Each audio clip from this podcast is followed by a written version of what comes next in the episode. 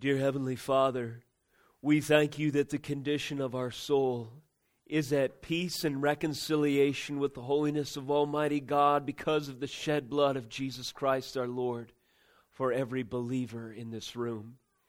Lord, we recall last week's message where our minds were called to remembrance and meditation on the glorious work of redemption and the economy of the Holy Trinity, where the Father plans and predestines, where Jesus Christ, the Son and our Lord, purchases our redemption. And the Holy Spirit reveals and applies these truths in our heart. For surely, as the Word, your Word says in 1 Corinthians 2, that it is only the Holy Spirit that searches out the deep things of the heart and soul of Almighty God. And to think that that same Holy Spirit now indwells us, your people, are staggering thoughts indeed. I pray, Lord, as we meditate on those glories revealed in Scripture, that they would take root and foothold in our life.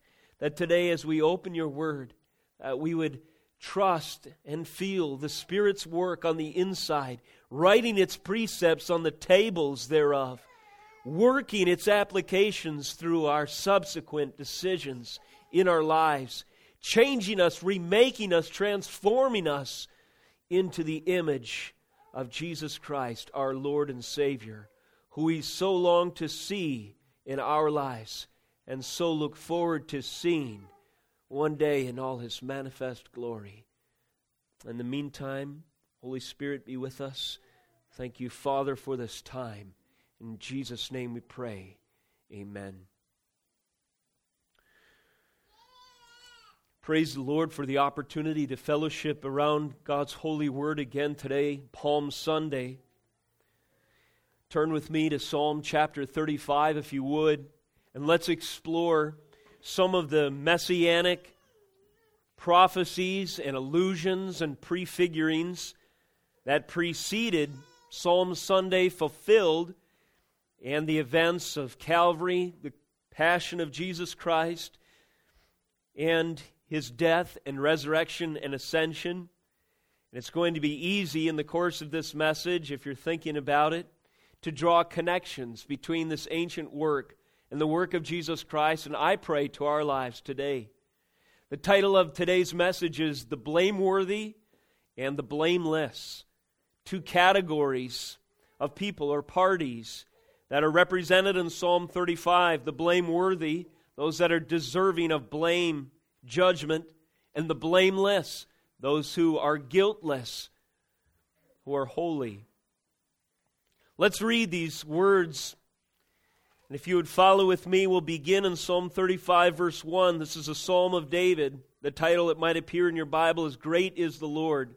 And so it follows Contend, O Lord, with those who contend with me. Fight against those who fight against me. Take hold of shield and buckler and rise for my help. Draw the spear and javelin against my pursuers. Say to my soul, I am your salvation. Let them be put to shame and dishonor who seek after my life. Let them be turned back and disapproved who devise evil against me. Let them be like chaff before the wind with the angel of the Lord driving them away. Let their way be dark and slippery, with the angel of the Lord pursuing them.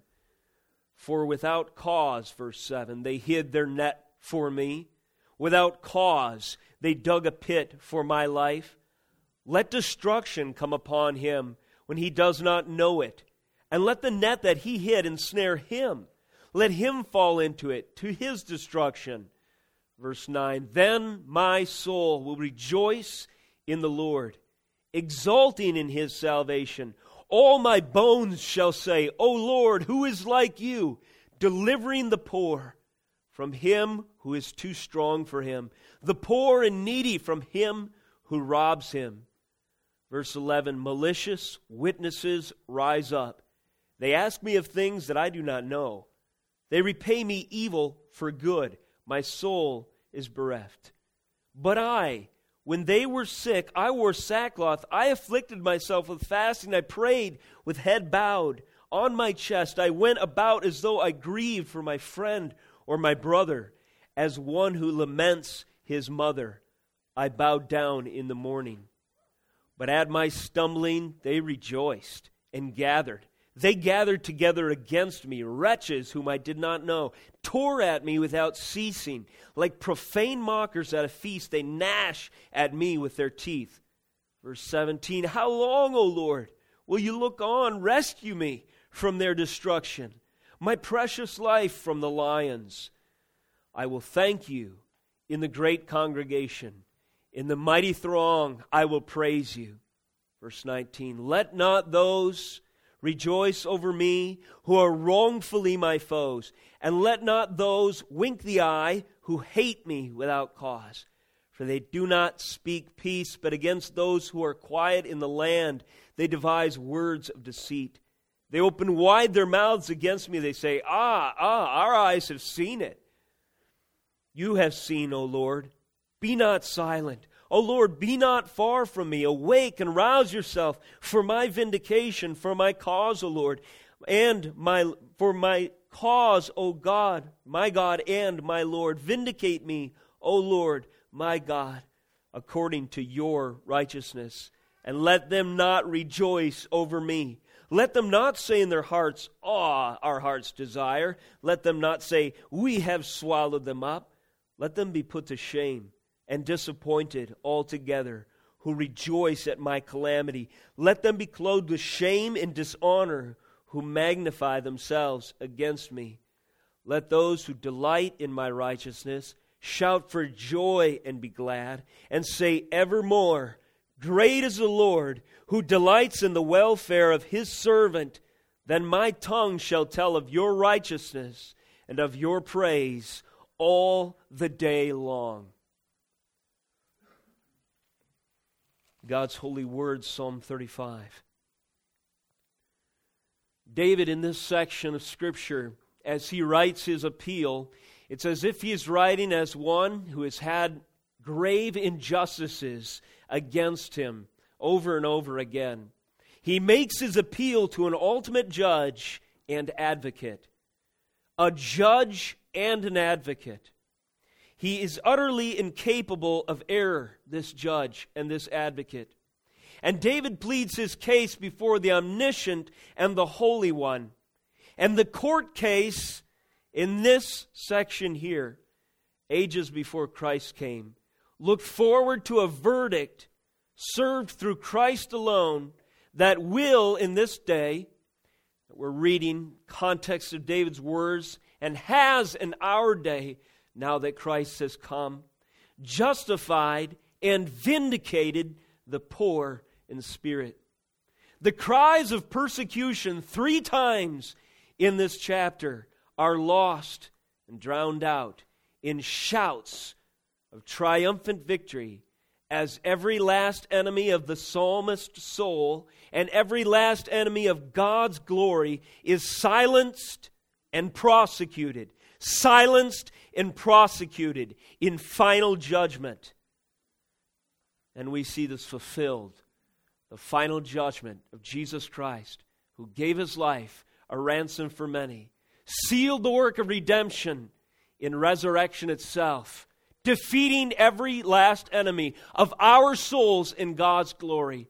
Not just wicked men here, but everyone they represent, including death which is inevitable for everyone, aside from a supernatural resurrection power of the indwelling of the Spirit of God and eternal life in Jesus Christ to look forward to, and Satan himself, the deceiver of the brethren, the one who roams about like a roaring lion, seeking whom he may devour. His mouth is clamped shut and wired with a steel cable of Jesus Christ's disabling power when the work of Satan is under the heel of Christ, and though his heel was bruised, the head has received a mortal wound. And Christ crushed Satan under his feet, and every foe of God's glory and the plight of all of his elect is disabled, defeated, received just verdict, judged, and rendered of no account, ultimately in opposing us. For if God be for us in Christ, who can be against us? And the psalmist answers David all the way back in this section in faith indeed, no one. I'd like to give you a heading appreciating Psalm 35 in four different ways. There are perhaps four ways, at least, that came to my mind in my own study and meditation, drinking in, in spiritual terms, this psalm this week. Four ways to appreciate these great collection of verses. Number one, we have before us a tripartite vow, a three part vow, a commitment. Secondly, we have a legal appeal, and I've mentioned a little bit of that language already, where this psalm is given in the context of a legal document. Thirdly, this is a psalm, and I'll maybe give you a new word here of parousia. That's Greek for a second coming an arrival of the sovereign and judge for a day of reckoning. It's the word in the Greek for second coming and means a little bit more and beyond, and we'll explore it in due course and what you might be familiar with in the ultimate second coming of Christ. There's other, other comings in Scripture, and the psalmist knows this to be the fact, to be a fact of redemptive history and he is seeking to be aligned with the wishes of a holy God to be found on the right side on that day of reckoning. And he's also wishing for the scales of justice to be righted according to God's glory and righteousness. And he's hoping for that day to arrive soon. The parousia, the coming in judgment. And then finally, appreciating Psalm 35 as a messianic prelude. That is something that alludes to, before he came, Jesus Christ and his mighty work, especially in this psalm, his suffering. First of all, appreciating Psalm 35 as a tripartite, a three part vow. Let me remind you of last week's message, 2 Corinthians, at the close of the book. We were meditating on in the message, and my family was this week following in family worship how Paul says goodbye. How does an apostle with limited words, ability to write, and not knowing if these would be his last words or not, and as far as we know they were, to a church close his letter? He doesn't just say goodbye, see you later, have a good one. He says in 2 Corinthians 13 14, the grace of the Lord Jesus Christ and the love of God and the fellowship of the Holy Spirit be with you all. Last week we contemplated that goodbye, that sacred goodbye, if you will. May the grace of the Lord Jesus Christ, the love of God, and the fellowship of the Holy Spirit be with you all. We contemplated that as a Trinitarian benediction God, three in one. And Paul says farewell by pleading that the church would be blessed by the grace of the Lord Jesus Christ the love of God the Father, and the fellowship of the Holy Spirit. This idea and pattern in Scripture is all throughout, although it's not as easily seen in the Old Testament, nevertheless, the pattern of God's disclosure in three is seen over and over again. And I would argue that in Psalm 35 we have a tripartite a set, a way of looking at this psalm. And follow me, if you would, as we explore it again. In 35, verse 1, the psalmist opens with a plea to the Lord. He's saying, Contend, O Lord, with those who contend with me, fight against those who fight against me. And we can see and feel in these words, as we read them, that he's under distress, that he's in between a rock and a hard place. In David's life, there certainly could have been many occasions that would warrant this psalm. In the life of any believer, we find ourselves crying out for rescue, for answered prayer, for God to provide our needs. And we feel by the circumstances knocking at our door that if He doesn't answer soon, we could be the end of us. And this was how the psalmist no doubt felt, what David had on his mind. But as he continues to write, we get to the close of this first section, perhaps, in verses 9 and 10. And notice the difference from verse 8. He's asking for the destruction to come upon him, the one who's chasing him unjustly. says, When he does not know it, let the net that he hid ensnare him, let him fall into it to his destruction. And then David shifts. He goes from a request and an asking for judgment to a praise and a worship. Refrain. Then my soul will rejoice in the Lord, exalting his salvation. All my bones shall say, O Lord, who is like you, deserving the poor? From him who is too strong for him, the poor and needy from him who robs him. David is vowing upon the answer to this prayer to give all the glory to the God who alone can set him free from this predicament he finds himself in. Once his enemy, his nemesis, has fallen into his own pit and is destroyed by the snare, when the Lord sovereignly turns the enemy's weapons against David's own foes, then David commits to the Lord, he vows, My soul will rejoice in the Lord, exulting in his salvation. David vows to praise the Lord upon the answer to this prayer. He will not be like the hypocrite who cries out to God in desperation and forgets him once he's healed. Do you remember the 1 in 12, was it? Of the lepers who returned in thankfulness? He was the one who completed his vow to worship Christ upon his healing of leprosy, a mortal disease. Now, I'm sure any one of the dozen, if you had asked them prior to, will you worship the man, the God that has the power to set you free? You could be assured that by his healing touch you would be healed, and certainly 12 out of 12, I'm, I'm sure, would respond, Of course, yes, and amen. But notice only one was touched, not just on the skin surface, but to the heart, and returned and kept his vow. And David was a man who had a heart like that. When David was set free and delivered, he would offer true and legitimate sacrifices to the God that set him free. When David's enemies were undone and destroyed before him, he would sometimes mourn even Saul himself's own death, a man who chased him, a death wish, put a bounty on his head. And when Saul is eventually undone, ultimately by the sword of God's judgment, David grieved the loss because he recognized that even though he was his enemy, he was nevertheless the Lord's anointed. So David cared more about God's glory than he did his own plight, and thus his vow was if you rescue me, and when you rescue me, better said, I will worship you. David repeats this three times. Those first 10 verses is that first part in this tripartite vow distinction that we see in this chapter. He goes on to plead his case again by saying false witnesses have arisen against him in verse 11. Malicious witnesses rise up. They ask me of things that I do not know. They repay me evil for good. My soul is bereft, and so on. He continues with his plea until this shift again in verse 18. I thank you in the great congregation. I will thank you in the great congregation, in the mighty throng. I will praise you. This right after David had grieved and cried out to the Lord in lament in verse 17 How long, O Lord, will you look on? Rescue me from their destruction, my precious, precious life from the lions. The picture is there the vulnerability of a weak and defenseless individual who's about to be torn in pieces by stronger, ferocious, hungry prey with fangs.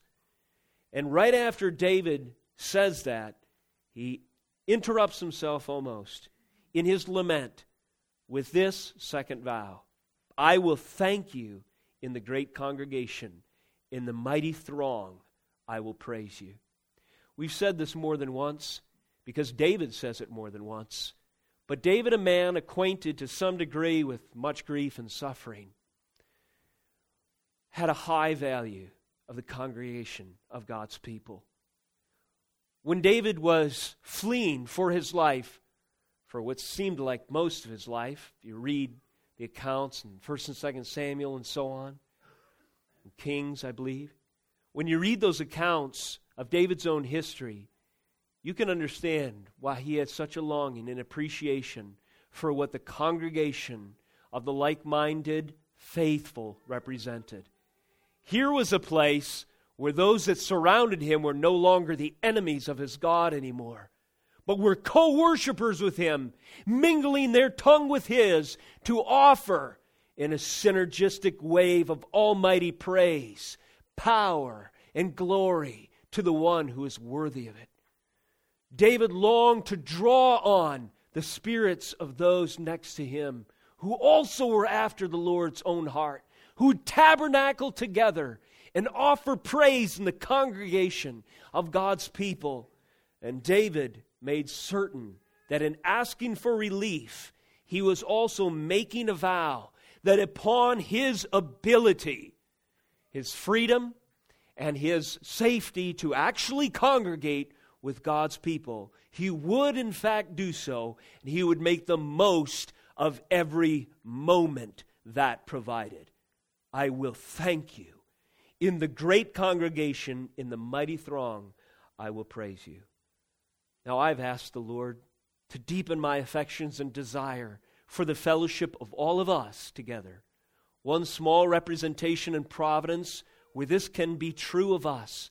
A small throng, mind you, but nevertheless more than one or few who can gather together and the common cause of exalting the Lord that delivered us from our trials this week. And should the Lord give us grace, gas in our car, safety to arrive, and the will to come in fellowship, may we, like David, so desire and so take advantage of every opportunity to praise Him in the congregation of the beloved. And may we fulfill our vows to do exactly that.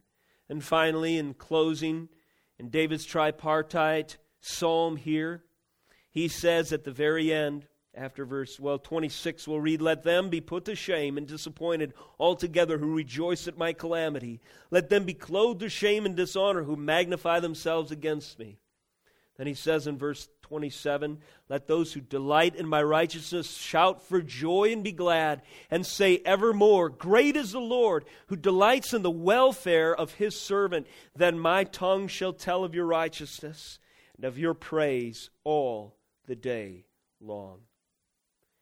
And one final note in these three sections that begin with the plea and end with praise that is section 1 through 10, verses 1 through 10. Secondly, verses 11 through 18. And thirdly, verses 19 through 28.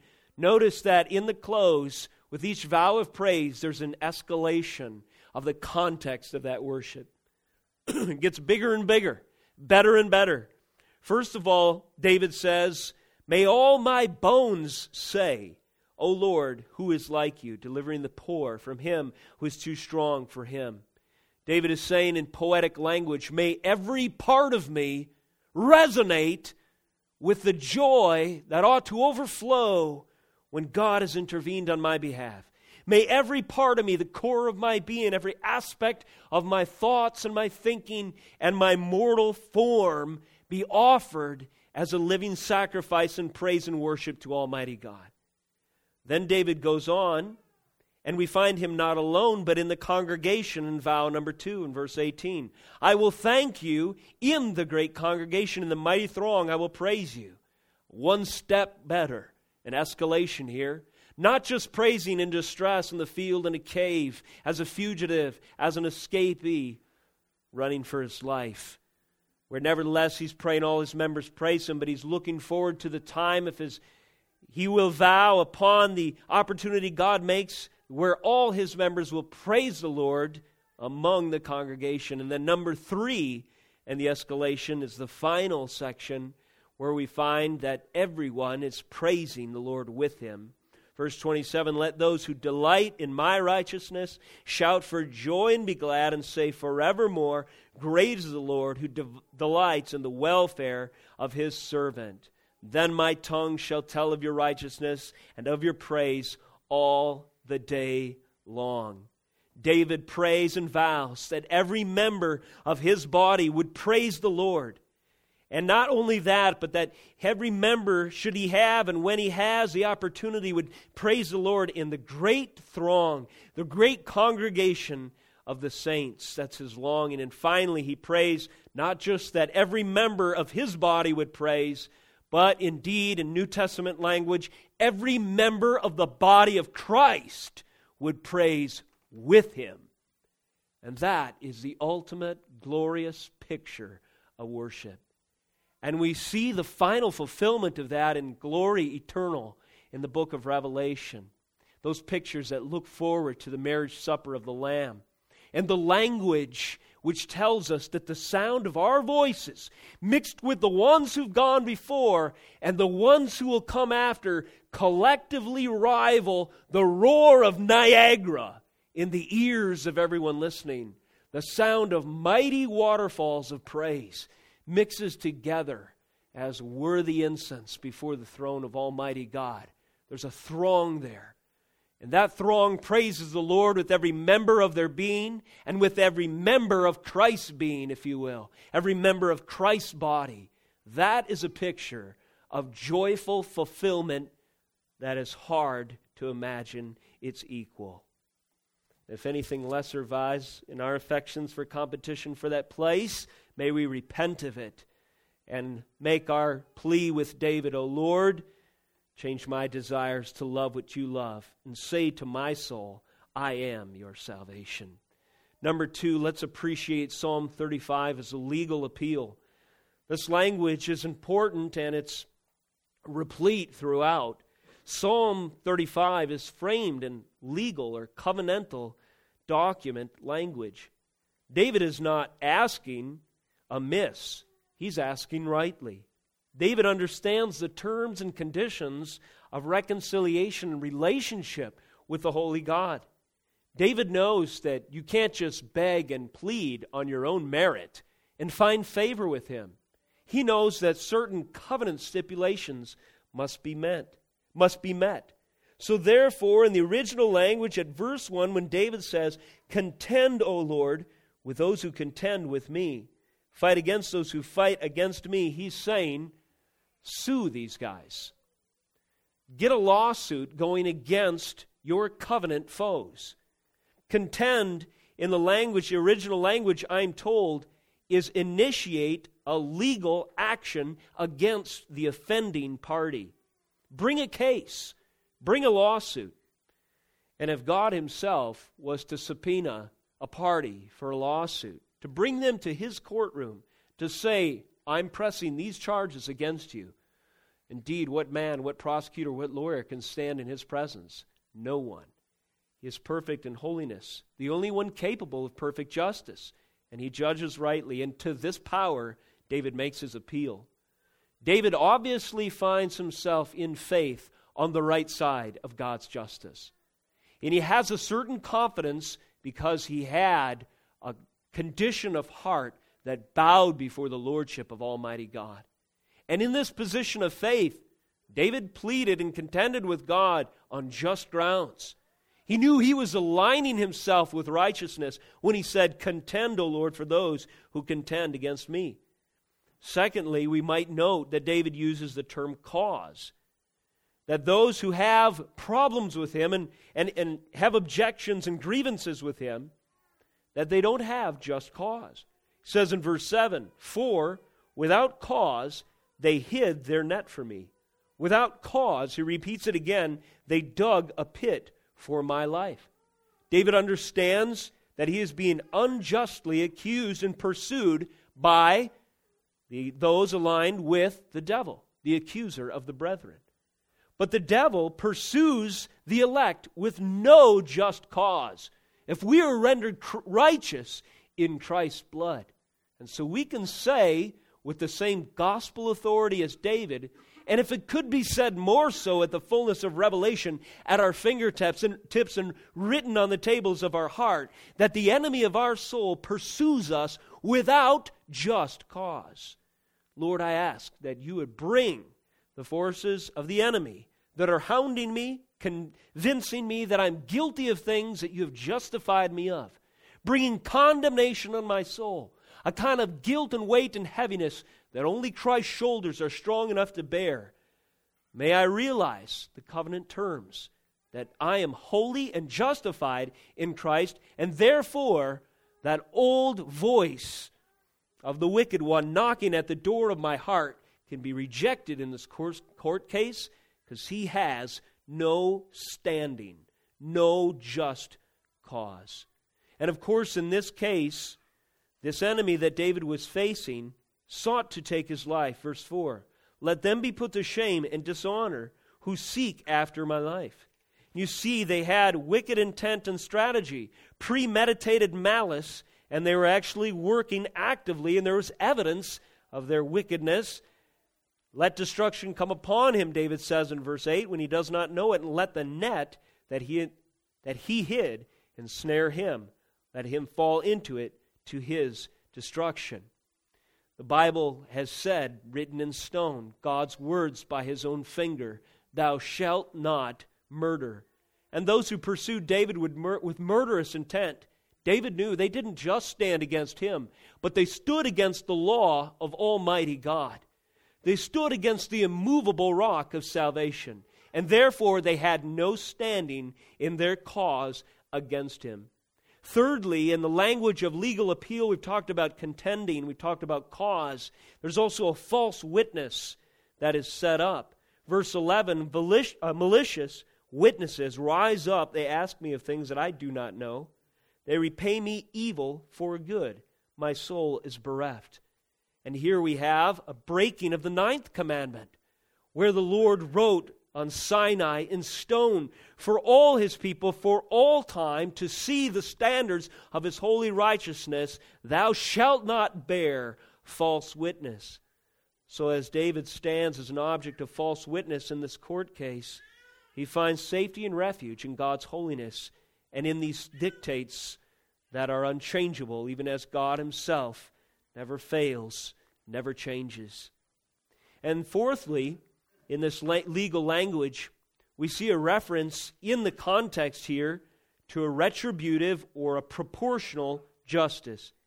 We see in Exodus 21, 23 through 25, that famous law code an eye for an eye, a tooth for a tooth, and so on. In Latin, you might have heard the term in legal language lex talionis. In Western law and our history and tradition, this was the Latin form of justice must be proportional to the crime. And in this context, David pleads his case as well. He says in verse 1 again, Contend, O Lord, with those who contend with me.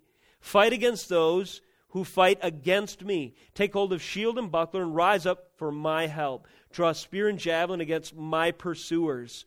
So, for those who have pursued David, he's asking for a proportional judgment to be levied against them. What does this tell us? It tells us that God's judgments are righteous and true. And David understands and promotes that. David is not out to elevate himself as God by creating a law unto himself. Eventually, he would have had the power to do that in some limited human measure. After all, he would be king of Israel. But this king, this magistrate, was different. He understood that he lived under the rule of the higher, ultimate, perfect, holy magistrate. God. And so justice would be defined by David according to God's terms, not his. And on these grounds, he makes his appeal. And it goes on here to illustrate the contrast as well. Whereas David asks for God to rightly pursue his righteousness and uphold his glory by delivering just punishment for what is a wrong that truly deserves it, those who stand against God and against David don't do any such thing. They instead, verse 12, repay me evil for good. My soul is bereft. Do you see that the enemies of God, as we can rightly interpret them here, even as they're listed as the enemies of David, they turn justice on its head. Woe to those who call evil good and good evil. May we get back to the Holy Scriptures and our concepts of what is righteous, good, holy, just, pure, true, of good report, if there be any virtue, if there be any uh, praise, stand on these things, meditate on these things, think about these things, pray according to these things. I pray that the book that we're reading today would indicate to us, would instruct us in the ways of justice, that we might stand where God stands and not independent of Him, and therefore must be judged ourselves in order for his law to be proven true. And finally, there's language of vindication under this legal appeal. You can understand Psalm 35 as a legal appeal where David, and according to the title of this message indicating as the blameless party, is asking for retribution against the blameworthy party when he says in verse 24, Vindicate me, O Lord my God, according to your righteousness, and let them not rejoice over me. And it's so important when we read these sections of Scripture in David's writings to understand that when David says, Vindicate me, it's not a self centered prayer. When he says, Vindicate me, O Lord my God, according to your righteousness, David understands that he and only needs to be aligned, and only when he is aligned with God's righteousness, when he himself is in right standing with God, can two prayers be answered at the same time one that he would be saved, and two that God would be glorified. How many prayers are offered every day, all this world over, for salvation of some sort? How many pleas, to whatever power may be, are offered for safety, hope, comfort, security, peace, love, joy, happiness, prosperity, wealth, whatever, future, to be predictable and, and fun, appealing. The only way that those prayers are legitimate and are heard by the Almighty is if in answering them, God can also be glorified. And therefore, the only legitimate prayers come from the heart of one who is in right standing with God. And in right standing with God, I mean that you trust in the blood of Jesus Christ alone to justify you. So that your legal appeal, when you pray, God, save me, intervene, answer this prayer, two prayers can be answered in one. That you would be saved from whatever circumstance you're going through. Yes, it's good for us to pray that we be delivered from temptation, pray for our daily bread but ultimately that we would be saved from the just penalty our sin would otherwise deserve. But the only way those can be answered and God to be glorified is if we are in Christ Jesus, justified by his blood. And this psalm speaks to the legal ramifications of the gospel. We can learn that in David's Psalm 35. Thirdly, appreciating Psalm 35 as a psalm of parousia, second coming. Turn with me to Second Thessalonians there's language there in the New Testament. And this word, parousia, in the Greek is used in the original in this section. And I think you'll notice with me parallels as we read in Second Thessalonians about another coming of the Lord that Paul is speaking to years and years later. in beginning with 2 Thessalonians 1, verse 5. Listen to this language. This is evidence of the righteous judgment of God, that you may be considered worthy of the kingdom of God, for which you are suffering. Since indeed God considers it just to repay with affliction those who afflict you. Do you notice the similarity already? God considers it just to repay with affliction those who afflict you. It's, Psalm, it's almost Psalm 35, word for word. Certainly, idea for idea. Contend, O Lord, with those who contend with me. Fight against those who fight against me. Second Thessalonians. Since indeed God considers it just to repay with affliction those who afflict you, in verse 7, and to grant relief to you who are afflicted as well as to us, when the Lord Jesus is revealed from heaven with his mighty angels in flaming fire, inflicting vengeance on those who do not know God and on those who do not obey the gospel of our Lord Jesus. If you have only heard, in most of the Christian proposition and sermonizing that we might be familiar with in evangelicalism today, God is a loving God. He's totally different in the New Testament than the judgmental, fearful God we see in the Old. If that is your concept and idea of a soft, approachable, loving, fuzzy God, we need to get our mind rearranged according to the categories of Scripture. The language in the Old is repeated in the New. And there is a fearful sense of imminent reckoning, of a judgment day, a parousia, a second coming. And those words should be associated with a reckoning, a judgment, an inevitable and inexorable summons. That means you can't change it. There will be a day when everyone answers before the Lord. And Paul is telling us, and David is telling us, that on some level the faithful actually look forward to that day. Why? Because God will be glorified when the balances are righted, and they will be saved. It's a fearful idea in one sense, and we'll talk about this more in a minute, because when that day of judgment comes, surely there will be many who will be walking in a field. One will be taken and one will be left. Surely there have been many who were going about their daily affairs, and a sudden judgment came, and the hour where they least expected. And the thief in the night came, and he saved his own, and he brought judgment on those who were insolent, rebellious, procrastinating, self serving, and denying him. Paul longs for this day, but Paul was affiliated with afflictions like David. Paul longed for the day when, in flaming fire, inflicting vengeance on those who don't know God and those who do not obey the gospel of our Lord Jesus Christ, ultimately God's glory would be vindicated. He says in verse 9, They will suffer the punishment of eternal destruction away from the presence of the Lord and from the glory of his might when he comes on that day to be glorified in his saints and to be marveled at among those who have believed because our testimony to you because of our testimony to you was believed to this end, we always pray for you that our God may make you worthy of his calling and may fulfill every resolve for good and every work of faith by his power, so that the name of our Lord Jesus may be glorified in you and you in him, according to the grace of our God and the Lord Jesus Christ. The reason that we can keep on without losing heart giving the loving appeal of the gospel to those who yet remain outside the covenant community of Christ. The reason that we can do that with endurance, even when we're afflicted physically, mentally, and otherwise persecuted, is because we know that there is a coming Parousia. And that gives us a sense of fear, as Gene portrayed for us so well in that local example. That man had a calling before the judgment seat of God. The Lord knows where he stood. But just four weeks after Gene met him, he was standing, giving a reckoning for his whole life.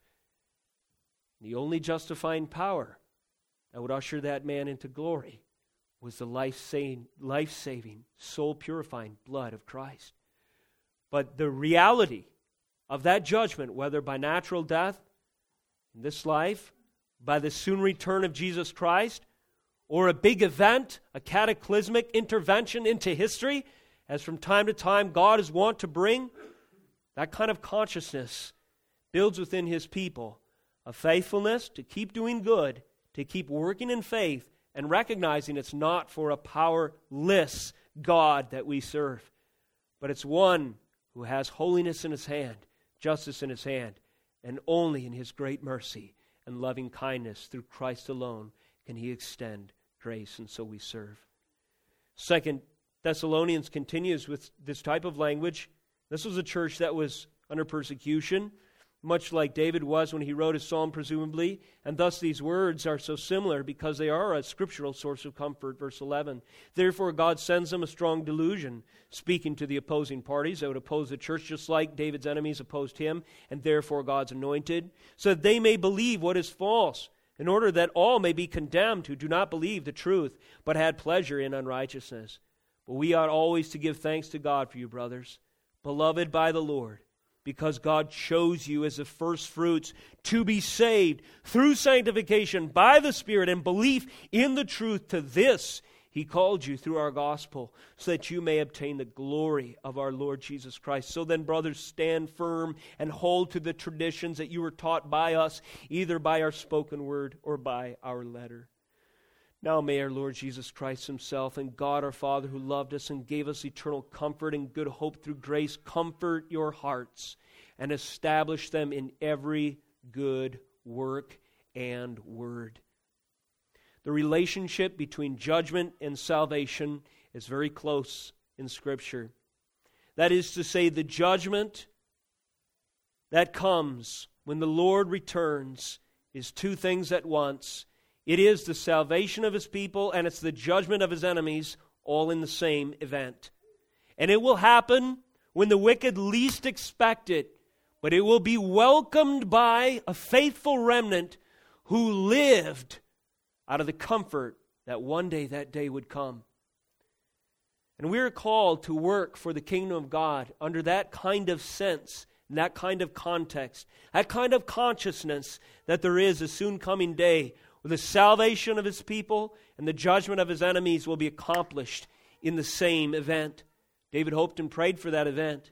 So did Paul, and he offered the truth and the reality of that event, sometimes in limited measure through history, but for everyone, ultimately on the final day that was the comfort, that was the hope for the people.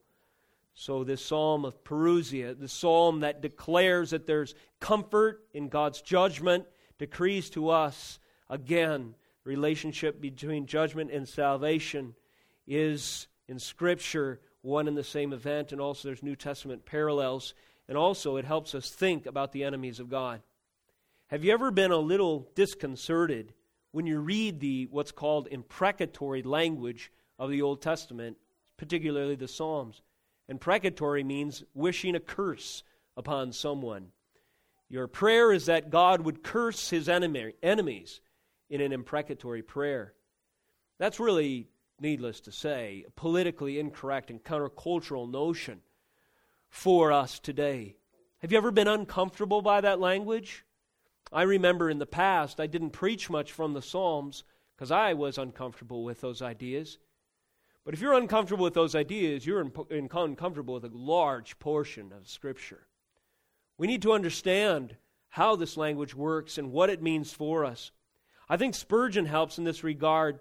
For me, it's a great way to summarize some of David's themes that are woven into this psalm and others that pray for judgment to come against God's enemies. Spurgeon says this Viewing sinners as men, we love them and seek their good. That's more familiar to us. In verses 12 and 14, it seems David understood this. He said, They repay me evil for good. My soul is bereft. But I, when they were sick, I wore sackcloth. I afflicted myself with fasting. I prayed with head bowed on my chest. I went about as though I grieved for my friend or my mother, as one who laments, my brother, or as one who laments his mother. I bowed down in the morning. So here we have a picture when David considers his enemies on the human level, he recognizes it's by grace alone he's anointed and therefore saved. And he loves his enemies. And he seeks to do good to those who despitefully use him, as Christ instructs all of his own to do.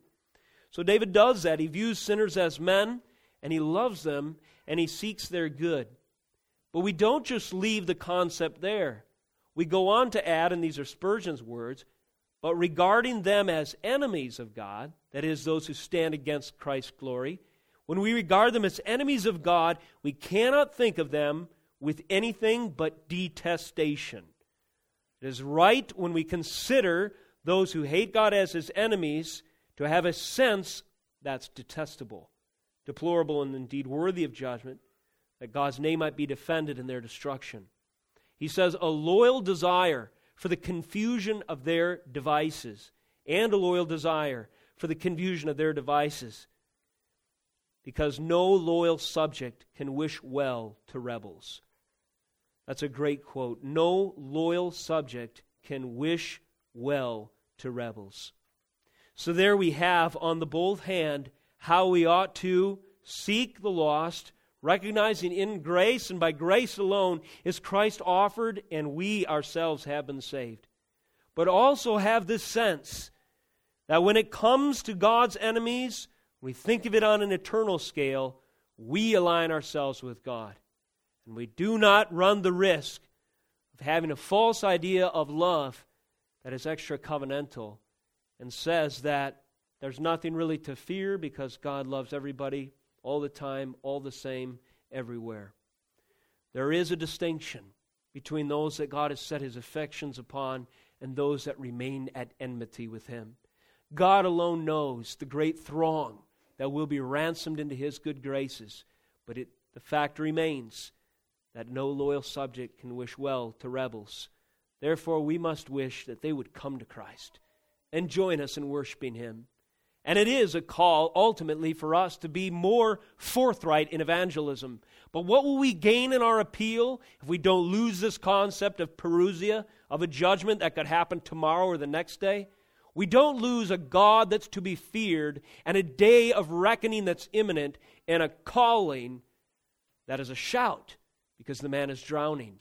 And it's a forceful intervention, not so much a gentle coup, because the flames of hell are licking about the ankles of the justly deserving.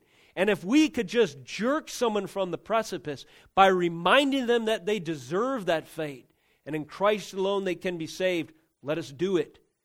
I believe that Paul and David, indeed Christ, Holy Spirit, would find it a biblical approach.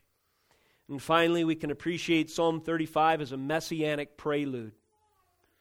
Let's shift from that emphasis on judgment to the emphasis on Christ's suffering that actually made possible our deliverance from that very judgment. As we march through David's record of what he endured under these conditions, we find again that this is more than a journal of the persecuted.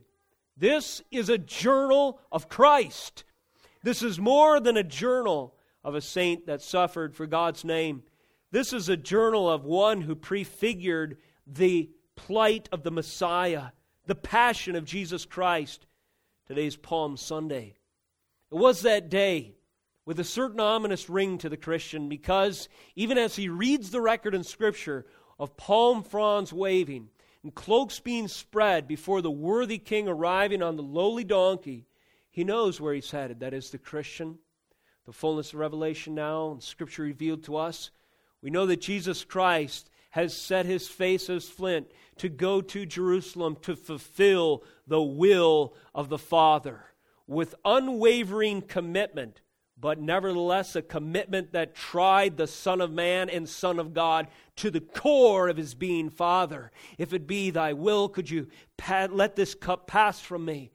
And since the will was indeed that he would suffer, so he continued on the Via Dolorosa, as it were. And what did he endure? Well, first of all, he endured those who set upon their hearts their intent to destroy him. Matthew 12, verse 14, we've been studying recently. Jesus heals this man on the Sabbath. He interrupted the power structure, and these Pharisees saw him as a threat to their own ideals, worldview, and rule. And immediately it says, from that day on, they set their mind to destroy him. Matthew 12, verse 4. And so the intent to destroy David is clear in this record. He says, Let them be put to shame and dishonor who, who seek after my life. In their attempts to destroy him, Matthew 22, verses 15 through 17, we read of the Pharisees' attempts to entrap Jesus. Do you remember these moments in conversation where presumably they'd be in a large group and the Pharisees were looking to get Jesus, paint him into a corner so whatever he answered their question with would incite a riot in his followers to join their side in destroying him. This was one of these moments in Matthew 22, verse 15. It says, Then the Pharisees went and plotted how to entangle him in his talk. And they sent their disciples to him along with the Herodians, saying, Teacher, we know that you are true teach the way of God truthfully. You do not care about anyone's opinion, for we are not swayed by appearances. Tell us then, what do you think? Is it lawful to pay taxes to Caesar or not? Depending on how he answers, either the Herodians will be upset who are aligned with the civil authority, or the people will be upset who sees Rome as an occupier. What are they doing here? Well, in their intent, in their intent to destroy Christ, they're trapping, plot, seeking to trap him they're plotting to entangle him in this moment. And David, in his prelude to the Messiah, in this messianic prophecy that is written years and years before, endured very much the same attempts. And again, chapter 35 in Psalms, verse 7 without cause they hid their net for me, without cause they dug a pit for my life. Let destruction come upon him when he does not know it and let the net that he hid ensnare him. Let him fall into it to his destruction. Jesus had those who were intent to destroy him Jesus was entrapped by them, or they attempted to entrap him just as they attempted to entrap David. Jesus had false witnesses that were offered by the naysayers, and the court. Eventually David writes in 35:11 malicious witnesses rise up. They ask me of things that I do not know. They repay me evil for good. My soul is bereft and here we're just going down the chronological events of the passion of Jesus Christ. In Matthew's gospel this is recorded over in chapter 26 verses 59 through 60 this is the time after Jesus' arrest where he's standing before the civil and ecclesiastical authorities. It says, Now the chief priests and the whole council were seeking false testimony against Jesus that they might put him to death, but they found none, though many false witnesses came forward. At least two came forward and said, This man said, I am able to destroy the temple of God and rebuild it in three days. And so, by the testimony of those who are breaking the law of God, bearing false witness against the only perfect man, they were seeking to establish a case in the civil court to justify murdering the Son of God.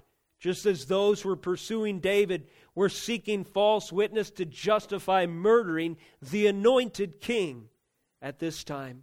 And so it goes. David for his enemies. I was grieved for my friend or my brother is one who laments his mother, and I bow down in the morning. Jesus, as he hangs on the cross, Luke 23 39, he prays that famous prayer Father, forgive them, for they know not what they do. A prayer that can only be answered on the payment of the very death that he was experiencing, incrementally, moment by moment, as he uttered those words. David was mocked and exploited. Again, we have this account in verse 16 of Psalm 35 like profane mockers at a feast. They gnash at me with their teeth. They make sport, they make food of him. They exploit him, they take advantage of him, and they gnash at him with their teeth. In Matthew's account, this is listed as well. We go through these dark days of Jesus Christ hanging on the dark day of Jesus Christ, hanging on the cross, in the events that preceded his death. And there were those who mocked and scorned the Lord of glory. There were those who took advantage of him. There were those who played lots for his clothing, who exploited him, who used them for their own benefit. And as we see this record progress, Matthew 27 35, for instance, it says, and they had crucified him. When they had crucified him, they divided his garments and they cast lots. Later in verse 39, and those who passed by derided him, wagging their heads, saying, You would destroy the temple and rebuild it in three days? Save yourself. If you are the Son of God, come down from the cross. So also the chief priests, the scribes, and the elders, that is, the power structures, both Rome, imperial Rome, and the elites of the Jews, mocked him, saying, verse 42, He saved others. He cannot save himself. He is king of Israel. Let him now from the cross, and we will believe in him. He trusts in God. Let God deliver him if he desires him, for he said, I am the Son of God.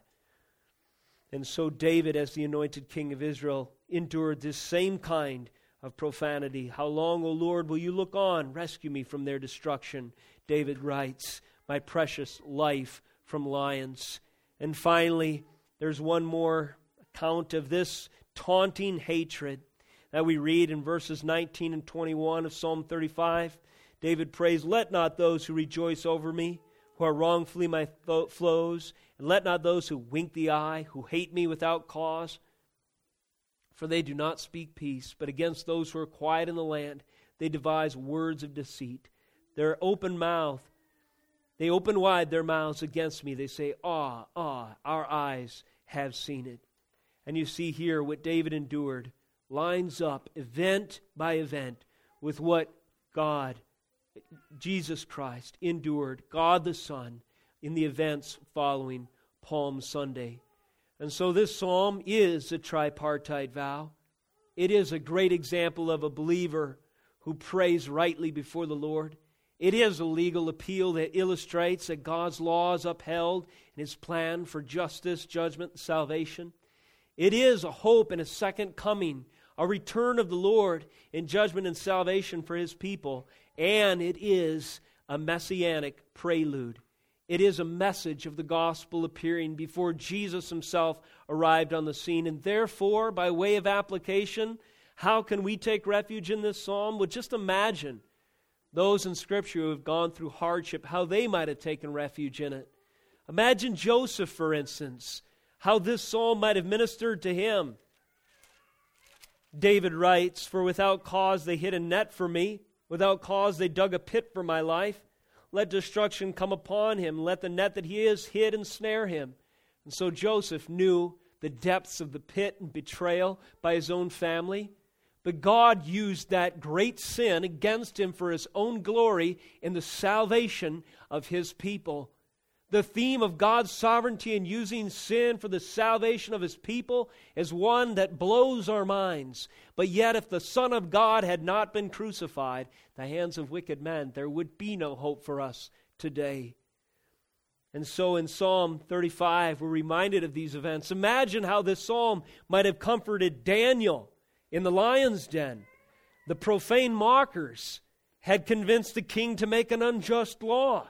Just like David had said, the malicious witnesses rise up. How long, O Lord, will you look on? David might have cried from the depths of despair as he was being cast to the lions in that cave. Rescue me from their destruction, my precious life from the lions. Not just metaphorically, but literally in that case. Imagine Jeremiah speaking as it was a voice, and as he was something of a voice in the wilderness. Not a single convert virtually in his ministry, yet echoing the eternal truths of God. They threw him in the pit. They made fun of him. They brought legal charges against him. Jeremiah could have used this psalm Vindicate me, O Lord my God, according to your righteousness, and let them not rejoice over me. And what comfort this psalm would have been for our crucified Lord. And our Lord, after Palm Sunday, as he, one by one, fulfilled this psalm, as he endured those with the intent to destroy, who sought to entrap him at every turn, who raised up false witnesses against him, as he forgave his enemies, as he was mocked and exploited, as the taunting hatred of the voices of the accuser jeered out from the crowd.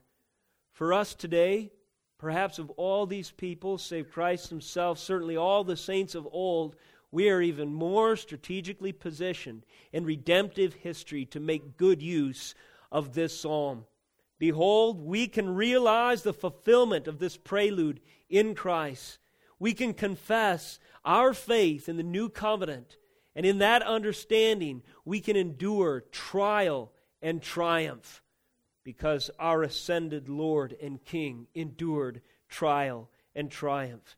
And we can endure these things as Paul writes to the church in Thessalonica, anticipating the day when what David longed for will be manifest in the fullest degree a great congregation, a mighty throng that has been ransomed by the blood of Christ will sing praises to the Lamb of glory in heaven being made perfectly white, wearing the righteousness of Christ all day long, an eternal day with no sunset. Let's close in prayer. O Heavenly Father, what glorious truths are contained in your scriptures. I pray that you would write them on the table of our heart. I pray that whatever accurately represents you in your glory might stay with us and encourage us and strengthen and buttress us in our faith that we've learned from your holy word today. Anything superfluous, anything that is dead weight, that human voice has added, I pray that it would be swept aside and all that you might be glorified. We recognize that you are our King, you are our sovereign, you are the Lord of glory, and only in you is our salvation. Teach us, Lord Jesus, to heed the warnings, the admonition and instruction, Lord, even the attitudes that your word conveys to us, so that we might pray rightly, believe rightly, serve rightly, worship rightly, and have desires in accordance with what you have preordained for us to walk in. Those good works that give you glory, that are the judgment of sin and our salvation, as our sin is washed away in the precious blood of Christ. in closing during this Easter season, if it might afford any of us the opportunity with our family to share the good news of Jesus Christ, I pray that we would do so with a sense of the fear of the Lord and the great compassion that Jesus Christ's sacrificial death represents, so that you can be glorified as sinners repent and place their faith in you. Lord, in all of this we ask that you would be mightily glorified, that your name might advance, even as your kingdom grows by leaps and bounds in this age, looking forward to the day when you establish your rule in such a way that no enemy ever knocks on the door of our heart or soul again. In Jesus' holy name we pray. Amen.